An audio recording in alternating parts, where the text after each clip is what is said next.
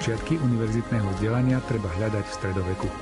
Okolo roku 1100 vznikajú prvé univerzity v Európe. No a medzi prvé fakulty týchto univerzít vždy patrili fakulty teologické. V dnešnom vydaní relácie Lupa navštívime jednu teologickú fakultu.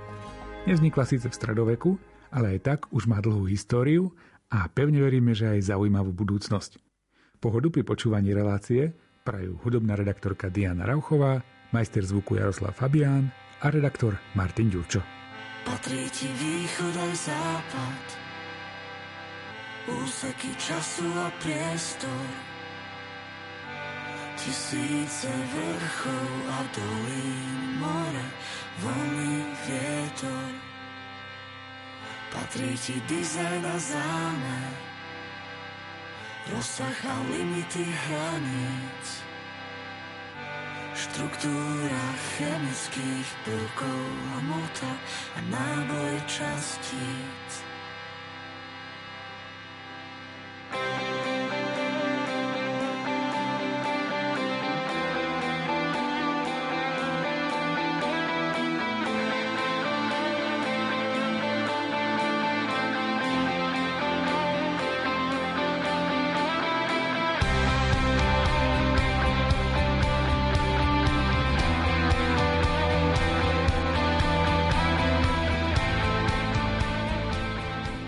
Nachádzame sa v Prešove v priestoroch Grecko-katolíckej teologickej fakulty, ktorá ponúka formáciu adeptom na kňazskú službu. Ale pokiaľ ide o štúdium, ponúka toho o mnoho viac. Začneme však krátko históriou fakulty a tu nám predstaví prodekanka pre vedeckú činnosť a doktorantské štúdium Mária Kardis. Grecko-katolícka teologická fakulta Prešovskej univerzity v Prešove je pokračovateľkou Teologickej akadémie, ktorú v roku 1880 aj spolu s kňazským seminárom založil prešovský biskup Mikuláš Tóth. Pre biskupa Tóta to bola jedna z takých priorít, aby budúci kňazi boli formovaní v tom domácom prostredí, aby poznávali mentalitu svojich budúcich farníkov, rozumeli im potrebám a mohli mohli byť dobrými pastiermi. Aj ďalší prešovskí biskupy pokračovali presne v jeho úsilí, či to už bol biskup Jan Váli, e, alebo biskup Mikuláš Rusnák, biskup e, Peter Pavol Godič či e, blahoslavený Vasil Hopko, pre ktorých naozaj bol seminár spolu s tou vysokou bohosloveckou školou takou srdcovou záležitosťou. Činnosť tej teologickej akadémie bola ukončená pri násilnej likvidácii grecko-katolíckej cirkvi v Československu v roku 1950 a vďaka úsiliu vtedajšieho prešovského biskupa Jana Hirku štúdium katolíckej teológie sa v Prešove obnovilo až v roku 1990, keď bola fakulta zaradená do Zväzku Univerzity Pavla Jozefa Šafárika v Košiciach. V roku 1997 bola zriadená Prešovská univerzita v Prešove, ktorej súčasťou sa stala aj už grecko-katolická teologická fakulta a od roku 2003 je veľkým kan- kancelárom tejto fakulty arcibiskup a metropolita Jan Babiak. Čo sa týka vzdelávania na fakulte, je spojené s takým tvorivo-filozofickým a vedeckým poznaním v oblastiach prednášaných disciplín a takisto aj tých príbuzným e, oblastiam vedy a, školskej praxe.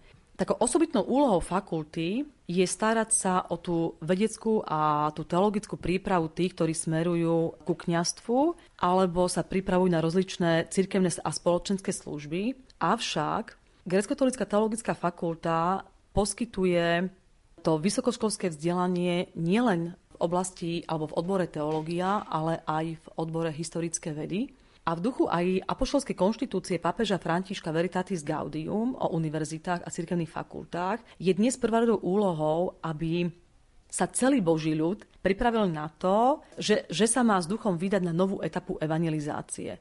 A tento dokument hovorí, že naozaj to si vyžaduje taký rozhodný proces rozlišovania, očisťovania a reformy, či aj reformy týchto eh, teologických fakult. A práve v tomto dokumente je zdôrazňované, že štúdium na teologických fakultách nemá ponúkať iba priestory a programy na vzdelávanie kňazov a laikov, angažujúcich sa v cirkvi, ale naozaj tie teologické fakulty majú predstavovať taký istý druh takého prozreteľnostného kultúrneho laboratória, to znamená, že naozaj majú takým účinným spôsobom vysvetľovať a približiť skutočnosť, ktorá áno, plinie z udalosti Kristovho príchodu na svet, ale práve v tých súčasných globalizačných spoločensko-kultúrno-politických procesoch pre všetkých ľudí. Čiže nie len tí, ktorí sa priamo angažujú v cirkvi, ale naozaj tie teologické fakulty sa majú priblížiť práve tomuto svetu v týchto procesoch, ktoré tá postmoderná e, spoločnosť prežíva. A aj dnes v tých odborných kruhoch čoraz častejšie počuť také hlasy, ktoré vyzývajú k návratu k tým kresťanským koreňom Európy a k jej prvotnej identite, metaforicky povedané, návrat k duši. A práve s týmto návratom je spojené aj to znovu objavenie ľudskej osoby v tej jej integrálnej celistvosti. Na druhej strane sa objavuje túžba po návrate tých metafyzických takých záchranných mostov, ktoré naozaj poskytujú či už na tej individuálnej alebo na tej sociálnej úrovni kresťanskej cirkvi. A vidíme, že aj ten taký ústredný slogan fakulty práve ide týmto smerom, pretože tým sloganom fakulty je vzdelanie a hodnoty. Čiže niečo viac len ako vzdelanie. Čiže to miesto fakulty a to poslanie fakulty naozaj v súčasnej spoločnosti ide práve týmto smerom. Z jednej strany je to, je to vzdelanie, ale z druhej strany naozaj odovzdať tie hodnoty európskej kultúry dnešnému mladému človeku. Čiže dať naozaj takúto istotu, to, čo je univerzálne a čo stále platí a to, čo integrálne buduje mladého človeka, aby naozaj dokázal existovať v tejto, v tejto postmodernej kultúre od toho prvomu 19. a 20. storočia, kedy teologická fakulta vznikla, asi samozrejme logicky prešlo to dosť veľkými zmenami a z nejakej fakulty, ktorá pripravovala mladých mužov na kňastvo, ste dnes fakultou, ktorá je otvorená aj pre ženy, je otvorená teda aj pre študijné programy, ktoré nie sú zamerané na kňastvo. Môžeme povedať niečo o tých nekňazských študijných programoch, ktoré nesmerujú k tomu kňastvu, ale majú nejaký iný záber? Tak fakulta ponúka študijné programy, ktoré sú mimo katolíckej teológie a to sú mediačný a probačný pracovník, to je magisterský študijný program, potom je to študijný program religionistika, ktorý fakulta ponúka vo všetkých stupňoch, čiže v bakalárskom, magisterskom a a takisto aj doktorandskom štúdiu. A ďalej je to e, novo akreditovaný študijný program Európske štúdia v bakalárskom a magisterskom stupni. Takže aj tu je vidieť, že naozaj Grecko-katolická teologická fakulta naozaj je otvorená práve tým novým výzvam, týmto kultúrno-spoločenským a ponúka práve štúdium aj, aj v týchto, týchto študijných programoch. Čo zostane po nás z tých všetkých veľkých sľubov, čo ako hlasnou trúbou sme kričali do sveta, čo zostane po nás z tých všetkých snov a prianí, skôr plebs a či skôr báni, zmierenie či odveta.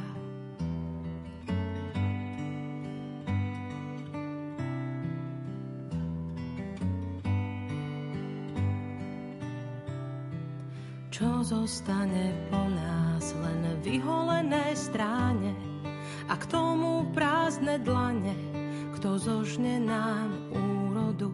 Čo zostane po nás, len vyplienené kraje a bubeník, čo hraje do rytmu pochodu.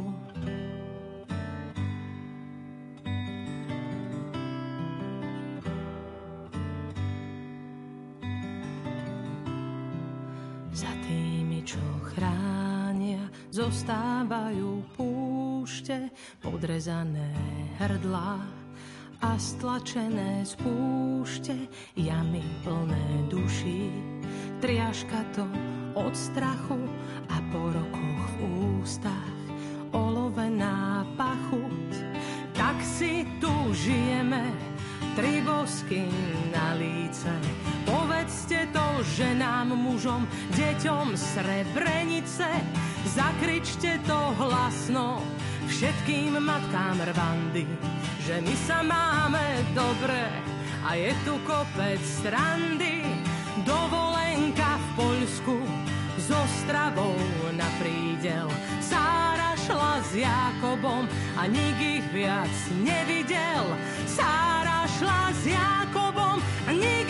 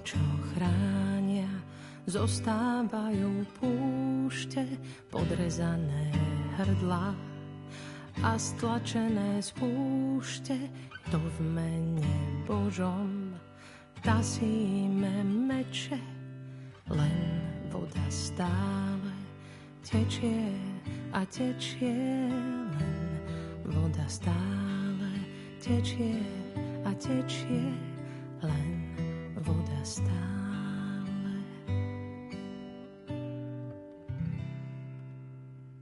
Kamil Kardic je profesorom na grecko-katolíckej teologickej fakulte v Prešove a učí na katedre filozofie a religionistiky. Je aj garantom študijného programu Európske štúdia a práve toto bude téma nášho nasledujúceho rozhovoru. Čo sa týka tohto študijného programu Európske štúdia, on vznikol tak veľmi zaujímavo, lebo od roku 2015 vieme, že prišla ďalšia vlna migrácie, pro, migračných procesov a všeobecne tá Európska únia sa začala zmietať ešte väčších nejakých problémov hospodárskych, ekonomických, potom tých migračných proste. A tak vznikla taká požiadavka na trhu vzdelávacom, že čo s tým urobiť, hej? kde naši mladí ľudia všeobecne nemajú vôbec záujem o dianie, spoločenské, politické dianie, to vychádza z prieskumov. A tak sme chceli nejakým spôsobom pripraviť nejaký projekt alebo študijný program, ktorý bude viesť študentov k tomu, aby spoznali vlastne, aká je identita Európy, spoznali to, ako funguje tá Európa, nielen v zmysle politických nejakých organizácií, inštitúcií, ale v zmysle európskeho spoločenstva, spoločenstva národov, duchovného, kultúrneho, náboženského. A tak nejakým spôsobom odhaliť proste, hej, tú kultúrnu a náboženskú identitu Európy. Čiže aj keď ten študijný program znie tak veľmi politologicky možno, ale jeho cieľom je odhaliť právu tvár Európy v rôznych súvislostiach, v rôznych kontextoch, čiže politickom, tam sú predmety zamerané na nejaké spoznávanie politických štruktúr, fungovania Európy, administratívy, zákonov. Ale hlavne dôraz je kladený na tú kultúrnu identitu, čiže tie základné hodnoty, ktoré vyrastali z tých pilierov proste judeokresťanstva, greckej filozofie, rímskej správy proste, hej. Čiže aby skutočne ten študent vlastne mohol vidieť a porovnať, či to, s čím máme dnes dočinenia v Európe, akým spôsobom proste sa to formovalo od, od začiatku, lebo vidíme, že niekedy tie politické procesy, s ktorými máme dočinenia v Európe, sa príliš odkláňajú proste od tej prvotnej vízii, alebo od, od, napríklad od vízii otcov zakladateľov, Schumana, Gasperiho a ďalších proste, hej. Čiže aby mal takú komplexnú bázu znalostí, poznatkov, že čo je Európa, čo je identita Európy, aké sú základné hodnoty Európy aké sú základné procesy, ktoré vlastne hýbu, aké sú mechanizmy, ktoré hýbu Európou proste, hej. A akým smerom by sa mala uberať, aby predchádzať tým konfliktom a tým krízam, ktoré v posledných desaťročiach vlastne Európa zažíva. A my, a my to vidíme proste, že dnes najčastejšie sa hovorí v Európe o, o multikulturalizme, o migrantoch proste, hej, máme také krajné postoje, na jednej strane máme tých, ktorí chcú ich príjmať bez žiadnych záväzkov a, a, ne, a neviem, povinností, na druhej strane máme nejakých takých predstaviteľov krajnej, krajných extremistických strán, ktorí chcú vlastne oslobodiť Európu od migrantov. Najčastejšie sa dnes ešte prizvukujú práva rôznych menšín, v tom aj sexuálnych menšín proste. Čiže vidíme, že, že ale unikajú základné témy, ako sú základné hodnoty, dôstojnosť ľudskej osoby, manželstvo, rodina proste, základné piliery, sociálny kapitál, ktorý my identifikujeme v rámci študijného programu, že hlavný problém Európy je dnes to, že nejakým spôsobom odišla od základných pilierov, na ktorých bola postavená a zabúda na ten sociálny kapitál, ktorý je takým morálnym pútom spojivom všetkých vlastne, hej, a, a vytvára sa akýsi taký super štát, kde tí väčší chcú rozhodovať o tom, čo majú robiť tí menší. Dnes máme otázku Polska, Maďarska a útokov elit Európskej únie na tieto krajiny, štáty kvôli nejakým otázkam ľudských práv a suverenity a nejakých ústavných či, či právnych, le, právno-legislatívnych otázok. Proste. Hej, čiže chceme nejakým spôsobom to študenta vybaviť komplexnými znalosťami, poznatkami o Európe, o dínach, o filozofii, o náboženstve. O... A teraz ešte jedna otázka, ktorý sa zvlášť venujeme, aká je úloha náboženstva v tom všetkom vlastne, hej? V procese integrácie Európy ako takej a všetkých týchto procesov. Lebo aj s tým súvisí vlastne problém Európy, aj kríza Európy, že ako keby Európa odišla od tohto náboženského nejakého ponímania svetonázoru, personalizmu a všetkých týchto súvislostí. A to už máme z histórie veľmi pekne zdokladované. Tam, kde vlastne my zabudáme na náboženstvo, odsúvame Boha na nejakú druhú, tretiu, štvrtú, desiatú kolaj, tam začína problém človeka kríza človeka, kríza jeho dôstojnosti. A tam začínajú potom problémy s manželstvom, s rodinou a s ďalšími, s ďalšími parametrami normálneho sociálneho kapitálu. Čiže chceme, aby náš študent jednoducho vedel o tom, čo je Európa, aká je identita, aké sú základné hodnoty, aká je úloha, funkcia náboženstva v tom.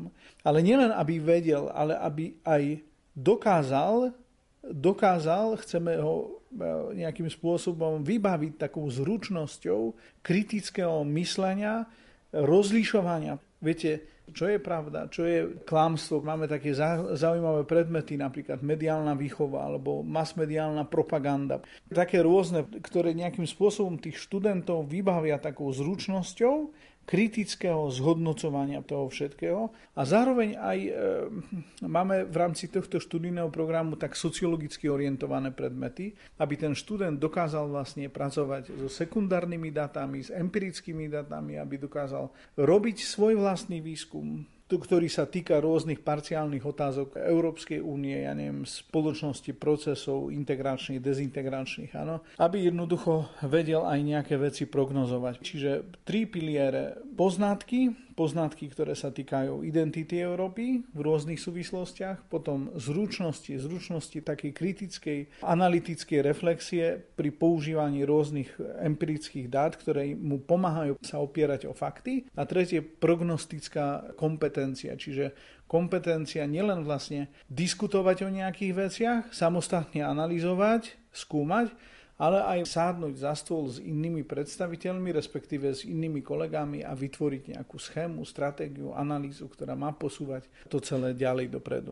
Okruhy, ktoré ste spomenuli, sú veľmi zaujímavé, veľmi aktuálne, to vám nikto nemôže vyčítať, naozaj sú to témy, ktorými sa dnes žije, ale stále som nepochopil, vychovávate filozofov, politikov, úradníkov, alebo kto má byť ten absolvent, ktorý skončí mm-hmm. túto školu? Aké, aké bude to jeho uplatnenie? Lebo ja ako rodič napríklad by som sa na toto pýtal. Áno, vychováme odborníkov na záležitosti Európskej únie a súvisiacich procesov. Čiže chceme, aby náš absolvent mohol sa uplatniť v rôznych inštitúciách miestnej správy, samozprávy, európskych inštitúcií a spolupracujeme dokonca s Prešovským samozprávnym krajom, kde máme viacerých absolventov, ktorí sa výborne uplatňujú uplatnili ako analytici napríklad, hej, ako odborníci na projekty Európskej únie, ako odborníci na nejaké témy súvisiace s rodinnou politikou, so sociálnymi službami. Čiže oni sú vybavení komplexnými poznatkami, vedia to implementovať do praxe. Tam práve je tá pôda, kde oni to to, čo nazbierajú tu, implementujú tam. Spolupracujeme s europoslancami.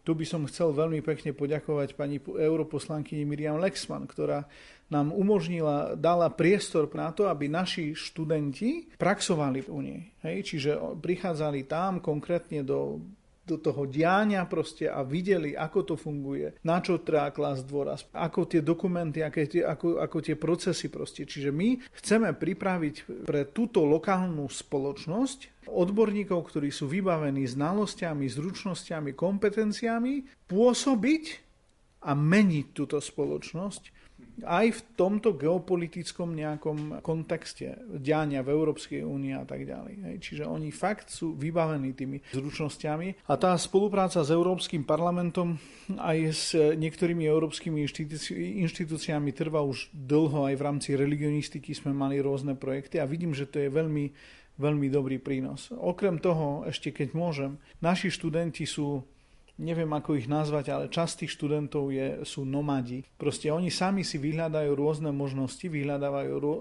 účasti na rôznych projektoch, stážoch, nejakých pobytoch študijných, čiže viacerí z nich potom po prvom roku hneď odchádzajú a, a ešte nasávajú vlastne to celé na iných školách, na in, v iných inštitúciách a sú zapojení do dobrovoľníckých činností. Čiže ja si myslím, že, že my sme ten priestor trošku prázdny, ktorý tu bol, lebo program, študijný program program Európske štúdia nie je možné realizovať ani na Prešovskej univerzite, na iných fakultách, ani na Univerzite Pavla Josefa Šafarika, ani nikde v okolí. Čiže práve pre ten východ vlastne tu sme vytvorili taký priestor, aby tí študenti, aby uchádzači prišli, aby, aby študovali, aby odchádzali, ale len na chvíľu, lebo chceme ich dostať tu potom naspäť. Aby oni menili to povedomie, tú mentalitu a ten trh vlastne aj práce tu na, lebo my potrebujeme vzdelaných a zrelých proste ľudí, zrelých kresťanov a zrelých ľudí svedomia, ktorí budú, nebudú vlastne kráčať s dávom a nebudú vlastne prijímať to všetko, čo rôzny, rôzny mediálny nejaká mediálna propaganda a zaujímavé skupiny podsúvajú, to nie som konšpirátor, ale ktorí jednoducho povedia, že nie, že my chceme ináč. My chceme v súlade proste so s základnými hodnotami a s prírodzeným mravným zákonom žiť proste. Hej. A samozrejme kresťanstvo dáva tomu oveľa väčší a hĺbší význam. A preto vlastne ja nevidím takú možnosť, že by sme študujúc európske štúdia, obišli kresťanstvo a venovali sa iba takým týmto novým ideológiám. My musíme výjsť od základu, od základných pilierov a tým je kresťanstvo. A bez kresťanstva tu už mnohí sociológovia, uh, mnohí sociológovia, čiže keď nechceme to dať iba do tej cirkevnej roviny, ale mnohí sociológovia, filozofi, politológovia povedali a teraz píšu, hovoria, že proste, že bez kresťanstva čaká nás filozofia skazeného mesta proste. Hej, skáza a lebo len zmyslovou skutočnosťou, konzumom vlastne my ne, nemôžeme nejak nahradiť to to duchovno a spirituálne. Vravia, že človek je len prach. Horčičné zrnko na váhach. Že vo svete sa ľahko stratí, spletí ciest riek a trati. Že je mravcom vo vesmíre, Stačí, keď v to uveríme.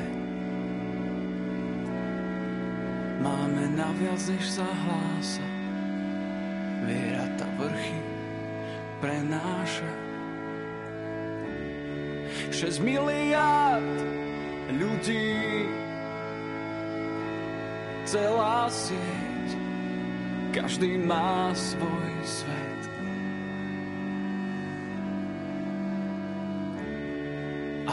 tom svete ďalšie svety spájajú nás ľudské vety.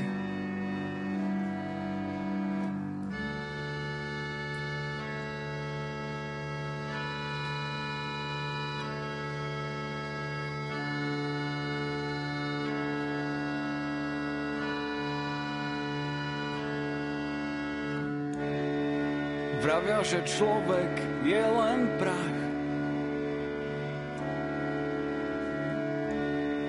Hočičné zrnko na váhach. Že vo svete sa ľahko stratí, spletí ciest riek a tratí. Že je mravcom vo vesmíre, Stačí, keď v to uveríme. Máme naviac, než sa hlása. Viera tá vrchy prenáša. 6 miliárd ľudí celá sieť každý má svoj svet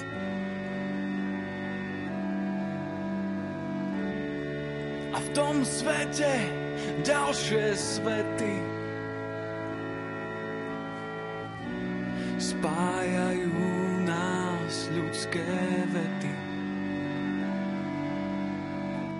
Kým sú tu tí, čo ich vyslovia,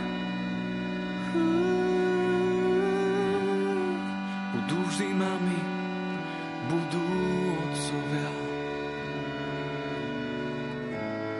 Láska v srdciach nájde dom. Yeah. Človek človeku domov. Na teologickej fakulte Prešovskej univerzity sa študuje religionistika. No pre mňa to bol celkom zaujímavý objav, keď som to našiel na vašej stránke internetovej, ktorú mimochodom odporúčam pozrieť poslucháčom. Je to normálne, že sa študuje religionistika, čo znamená nejaké poznávanie iných náboženstiev na katolíckej teologickej fakulte. Mne to príde trochu ako také protirečenie mierne, ale vy ste mi vysvetlili, že to celkom tak nie je.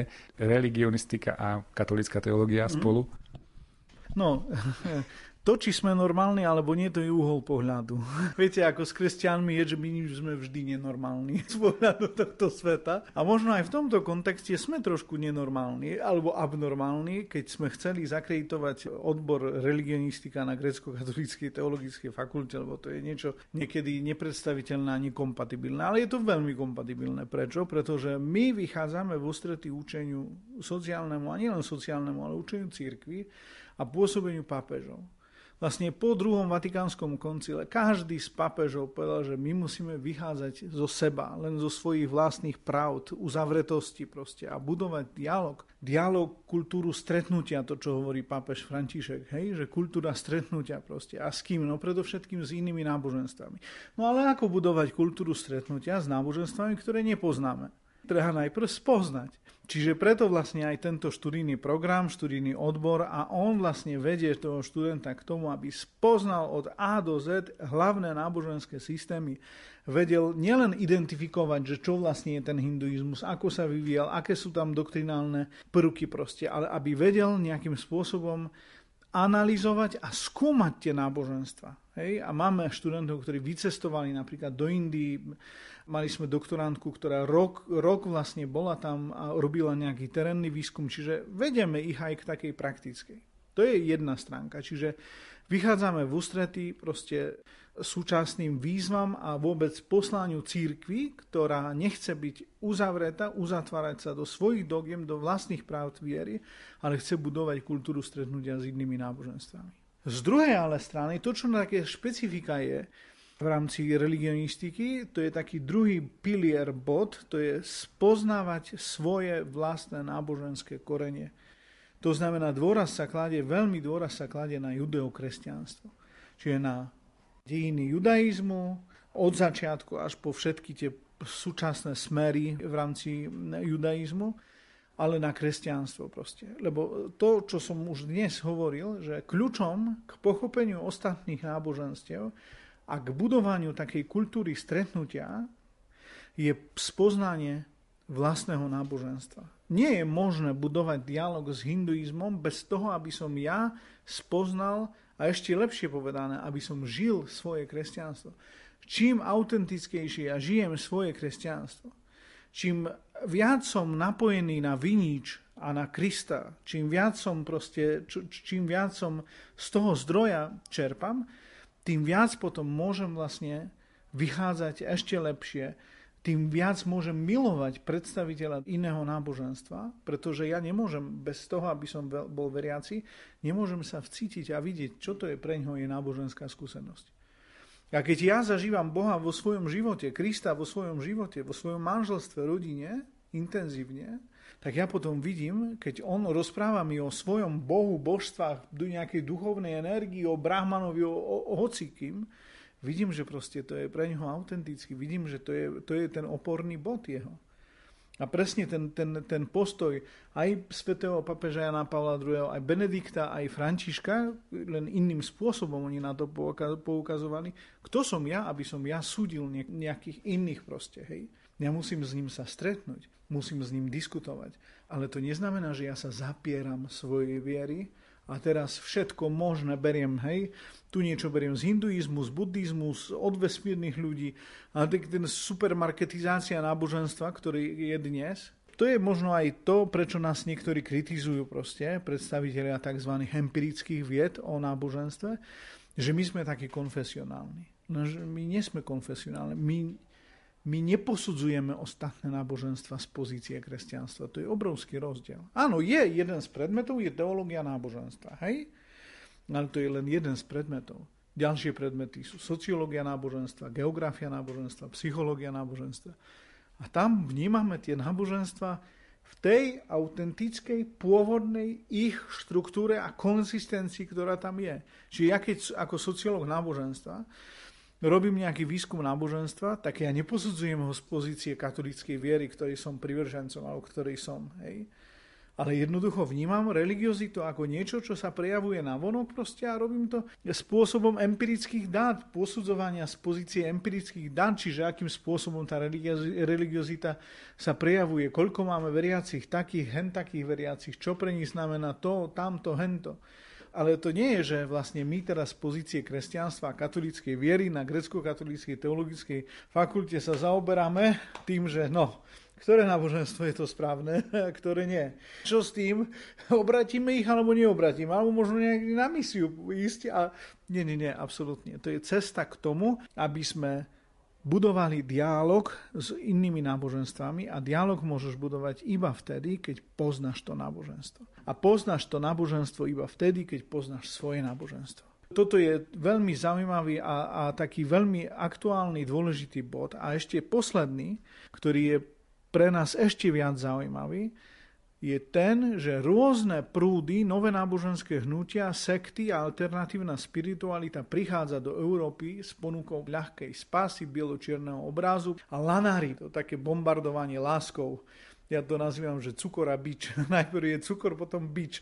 Tých konzumentov, ktorí sú vyprázdnení z tej spirituality, ktorí nejak sa kymacajú, hľadajú tú svoju identitu a veľmi často sa stávajú takým terčom útokov rôznych nových náboženských hnutí, ktoré sa tvária ako hinduistické, buddhistické, alebo islámske, alebo judaistické, ale s nimi nemajú nič spoločné, iba niektoré vytrhnuté kontexty. Napríklad dnes je kontext reinkarnácie. Dnes je modné, populárne veriť v reinkarnáciu. Pre západného človeka eh, reinkarnácia sa predstavuje, prezentuje ako niečo úžasné ako vykúpenie od smrti, bolesti a že vlastne do nekonečna ten, ten homo economicus, ten konzumný človečik bude si užívať. Lenže reinkarnácia pre hinduistov, buddhistov a pre tých, čo autenticky vyznávajú tie svoje náboženstvo, reinkarnácia je najväčším zlom. Je zdrojom utrpenia.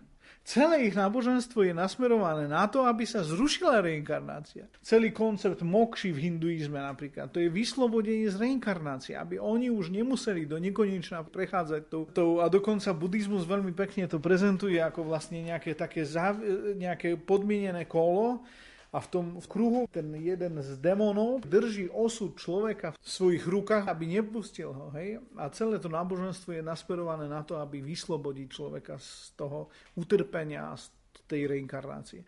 Hej, čiže my sa snažíme aj pomocou tohto celého pripraviť na trh absolventov, ktorí budú vybavení tými znalosťami a budú šíriť tú osvetu ďalej o rôznych náboženstvách. Viete, myslím, že ten odbor je veľmi aktuálny, pretože keď chceš spoznať súčasné dianie v Európe a keď chceš spoznať rôzne procesy, ktoré hýbu Európou, musíš klásť dôraz na náboženstvo ako jeden z faktorov.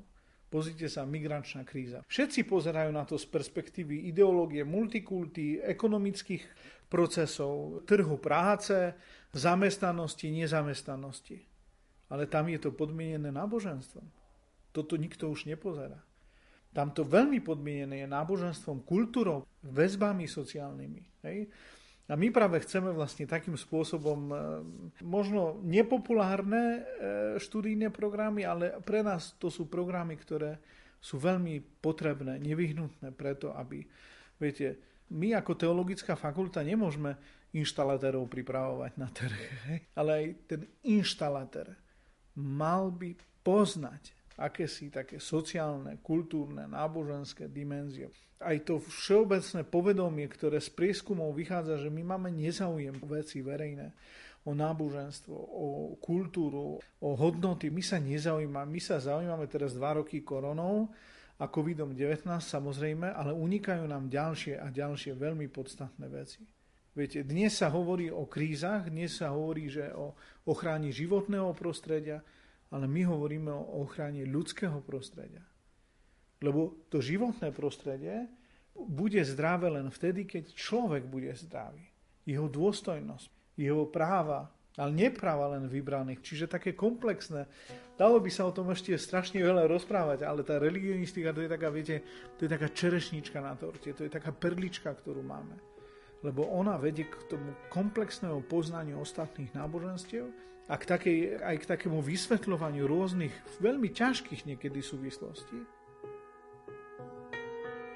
Nech tvoje cesty nájdú vždy svoj cieľ a nech vietor fúka len v tvoj smer. Nech teplým lúčom slnka svoju tvár oddáš a tvoje polia kropí jemný dáš. Kým sa znovu stretneme, nech ťa drží Pán vo svojich dlaniach.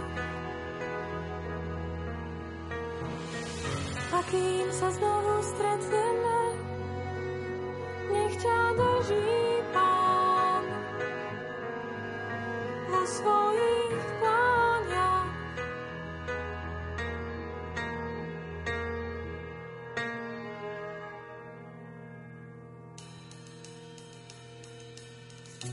Nech ťa žehná Pána, chráni ťa. Nech ti Pán ukáže jasnú tvár. Nech je milostivý k tebe Pán. Nech Pán obráti k tebe svoju tvár. A kým sa znovu stretneme, nech ti daruje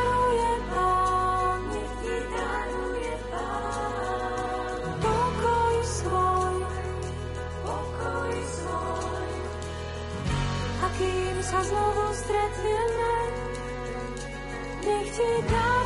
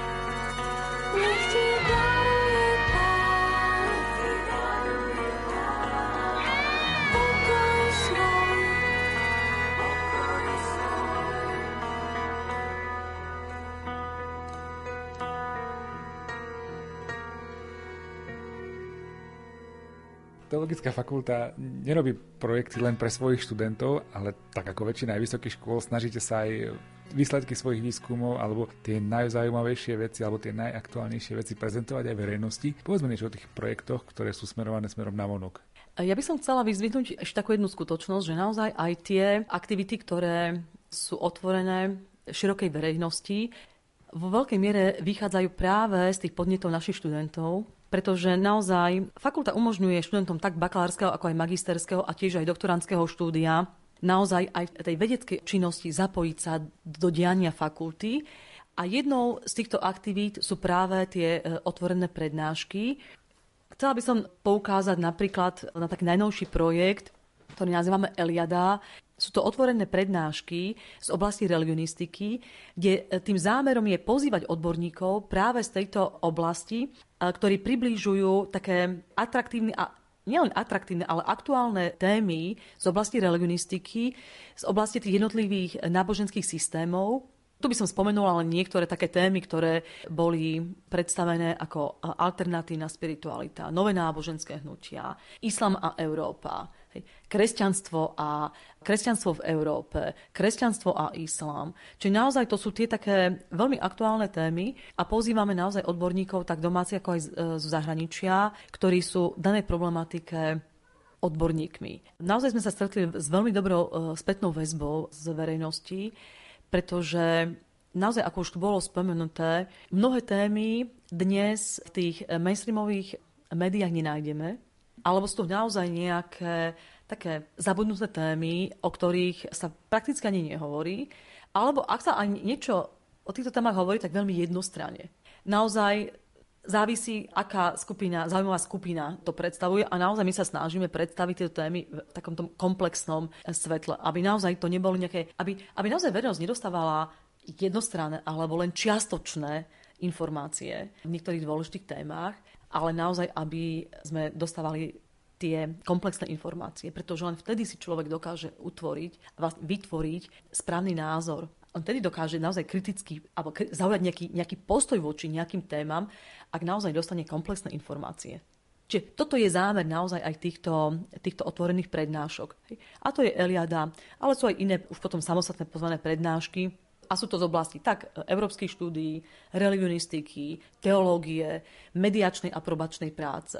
Pretože naozaj ďalší program, ktorý bol spomenutý, e, mediačný e, a probačný pracovník, zase veľmi dôležitá téma, hej, hlavne v oblasti tejto súčasnej dôležitej kríza rodiny. Čiže naozaj hlavne tá rodinná mediácia, ktorá naozaj v okolitých štátoch je veľmi rozvinutá, u nás naozaj je stále v plienkach. Čiže naozaj snažíme sa aj tými otvorenými prednáškami naozaj sprístupniť verejnosti také dôležité témy, aby vôbec ten súčasný človek začal sa aspoň zapodívať týmito témami, že niečo také existuje a je potrebné aj tomuto, aj trošku sa zastaviť, aj tomuto venovať čas. Takže to sú tie pozvané prednášky, ktoré naozaj vidíme, že majú pre našu fakultu veľmi dôležitý význam, nielen preto, aby fakulta sa zviditeľnila, samozrejme aj to je dôležité, aby sa zviditeľňovala, ale aby naozaj tej, tej našej lokálnej spoločnosti ľudia mali prístup k týmto informáciám. Ako, pretože väčšinou vieme, ako som spomínala, veľakrát je to také jednostranné ale aby mali naozaj aj tú poukázané aj tú druhú stranu a ten človek dokázal naozaj kriticky e, myslieť, čo je správne, čo nie je správne, čo je pravdivé, čo nie je pravdivé. Pre mladých ľudí je zaujímavé to, aby si mohli vyskúšať aj ako to funguje inde. Teraz sú veľmi v móde taká možnosť vycestovať aj do zahraničia alebo na iné vysoké školy, kde si ľudia môžu jeden, dva semestre, niekoľko semestrov vyskúšať aj život v inej krajine, aj to štúdium konkrétneho odboru, ako prebieha niekde inde. Ponúkate aj vy takúto možnosť? Môžu ľudia, ktorí študujú u vás, stretnúť sa s iným svetom, neviem, s Európou alebo možno aj mimo? Samozrejme, naša fakulta, ktorá je e, súčasťou Prečovskej univerzity, rovnako ako iné fakulty, nielen našej univerzity, ale aj, aj iných slovenských e, a zahraničných univerzít, ponúka študentské stáže, zahraničné stáže pre, pre našich študentov od bakalárskeho až po doktoránske štúdium.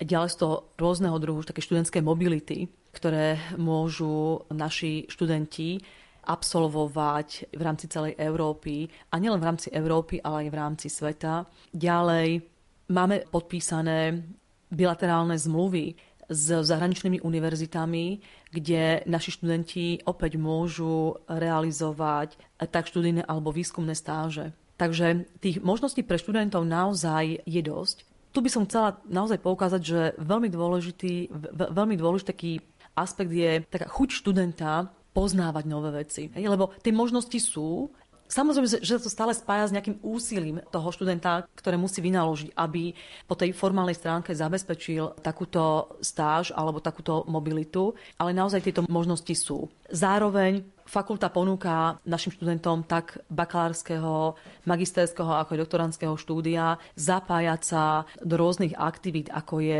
študentská vedecká odborná činnosť.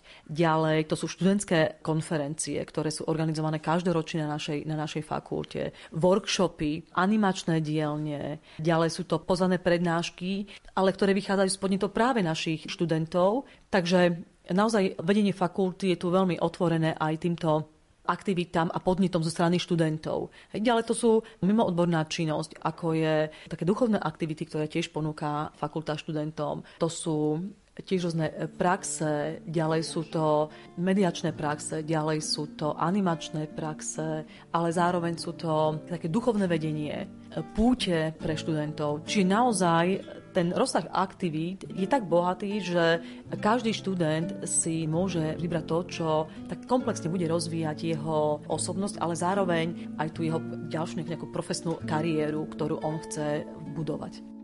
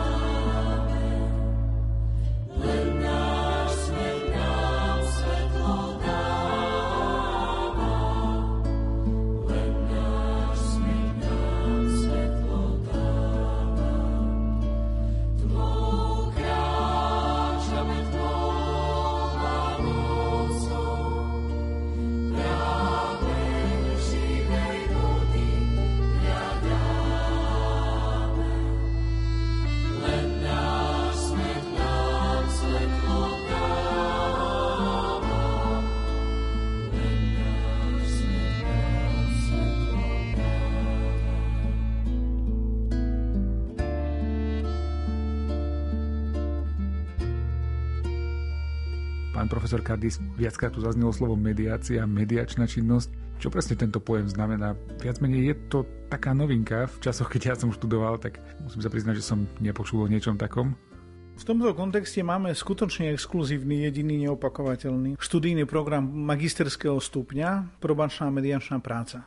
Je to študijný program, ktorý vedie absolventov k tomu, aby jednoducho vykonávali konkrétne profesie a konkrétne povolanie na trhu práce spojené napríklad s veľkou oblasťou, ktorou je rodinná mediácia, alebo aj ostatné mediácie. Ale mediácia vieme, že to je mimo súdne riešenie sporov. Hej? A je to zakoncipované do zákona samozrejme a pridaná hodnota tej našej mediácie je proste, že ten študent, ten absolvent je vybavený aj takouto duchovnou kresťanskou stránkou proste, hej, a vie často sklbiť vlastne sociálnu pomoc, poradenstvo s takou, psychologické nejaké poradenstvo s takou duchovnou, lebo viaceré manželské krízy alebo situácie napätia vznikajú práve v tomto kontexte proste, hej, že, že tam je často v tom manželstve, nie je ekonomický problém, ale aj skôr taký, taká duchovná kríza alebo náboženská kríza kríza alebo taká, taká iná spirituálna kríza. Preto vlastne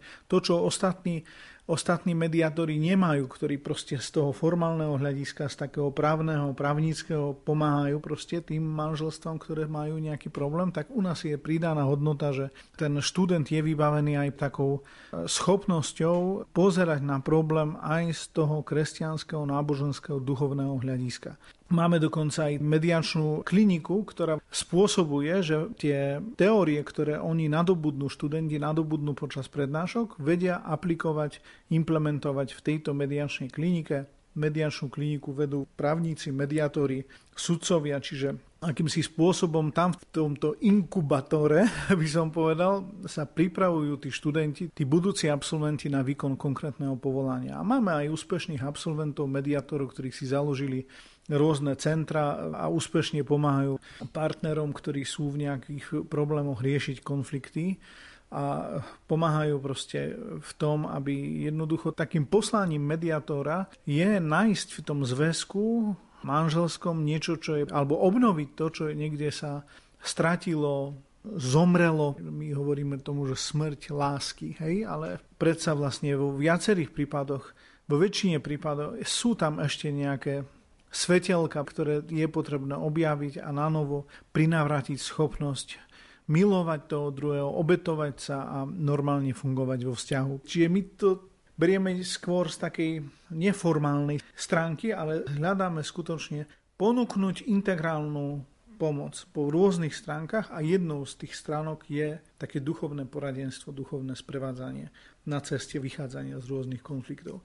To, čo je také veľmi zaujímavé, tak spolupracujeme aj s Ministerstvom spravodlivosti. Hej? Čiže naši študenti majú exkurzie, majú otvorené prednášky odborníkov z praxe, učia u nás tu sudcovia, mediátori s dlhoročnou praxou. Máme spoluprácu s krajským súdom, čiže skutočne máme veľa rôznych formálnych zmluv, ktoré máme podpísané, ale ten základ je, že ten študent má komplexnú výbavu, ktorá mu pomôže uplatniť sa na trhu práce, a pracovať v takejto oblasti, hej, kde sa sklbia rôzne, aj sociálna oblasť, poradenstvo, pomoc, lebo často sú to osoby zo sociálne slabších rodín. Druhá ďalšia taká súčasť tohto programu, programu to je probačná práca a ten probátor je schopný pracovať ako kvalifikovaný pracovník pre organizovanie a výkon dohľadu nad obvineným, čiže nejakým spôsobom kontrolovať výkon trestu, ktorý často nie je spojený s odňatím slobody.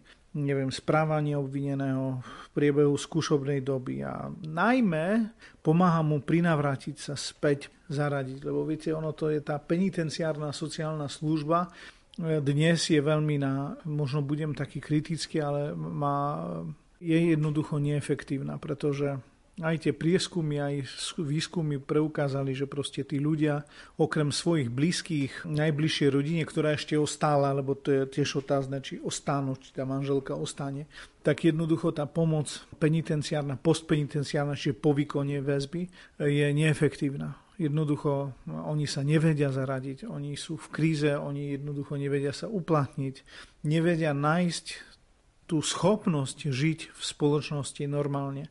A práve tento odbor pripravuje tých pracovníkov, ktorí budú vedieť ich nejakým spôsobom na novo proste zaradiť, čiže nielen formálne dohľad nad tým, či oni sa dobre správajú, či nie, ale pomoc, poradenstvo a znova ten duchovný prvok, ten náboženský prvok je jeden z najpodstatnejších. Pretože v procese vychádzania, vychádzania z toho problému, z tej, z, toho, z, tej, z tej krízy, z tej traumy, náboženstvo je nevyhnutné nevyhnutné k tomu, aby prinavratilo späť tú schopnosť žiť v, spoločno- v spoločnosti. Máme tu rôznych farárov, s ktorými, s ktorými spolupracujeme, ktorí práve robia proste s bezdomovcami, s osobami, ktoré, s väzňami, či niekto ostatní, ktorí prichádzajú ku nám práve na tieto konferencie spojené s mediáciou, probáciou a poukazujú na to, že to, na čo štát zabudol, je duchovné uzdravenie, metanoja, obratenie. To, na čo zabúda absolútne systém štátnej pomoci, je, že v probléme, v vychádzaní z problému takého, či bezdomovectva, či, či dlhodobej nezamestnanosti, či nejakých trestných činov, ale aj v rodinnej mediácii náboženstvo je nevyhnutné, pretože tam sa preukázalo, že tí ľudia majú zranené srdce, majú zranené, nemajú zmysel života. A na to Lex sa nenajde a proces rozvodu dobre štát čo najskôr roz, rozvedie týchto ľudí, hej, ale už sa vôbec nepozerá na tú traumu detí, na, na, na to, či oni potrebujú aj duchovné sprevádzanie. A také náboženské. Hej, toto náboženstvo je skutočne je zachrana pre súčasného človeka v akejkoľvek situácii. A preto nie je lepšieho miesta na štúdium, na realizáciu týchto študijných programov ako Grecko-katolická teologická fakulta Prešovskej univerzity v Prešove. Nedostanete nikde inde to, čo dostanete u nás.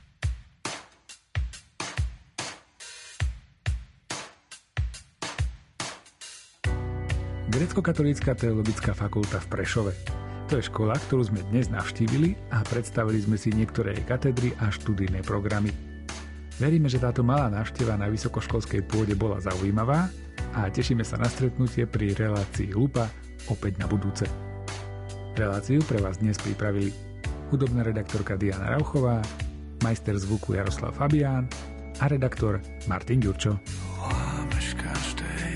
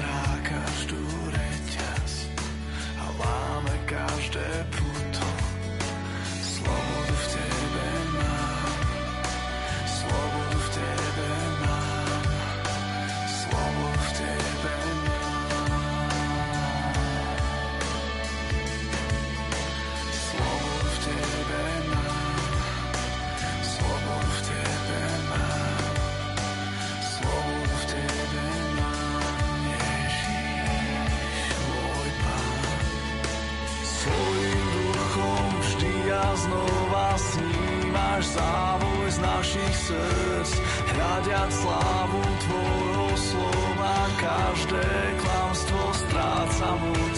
Svojím duchom vždy a znova snímaš závoj z našich srdc, hľadiac slávu tvojho slova, každé klamstvo stráca moc.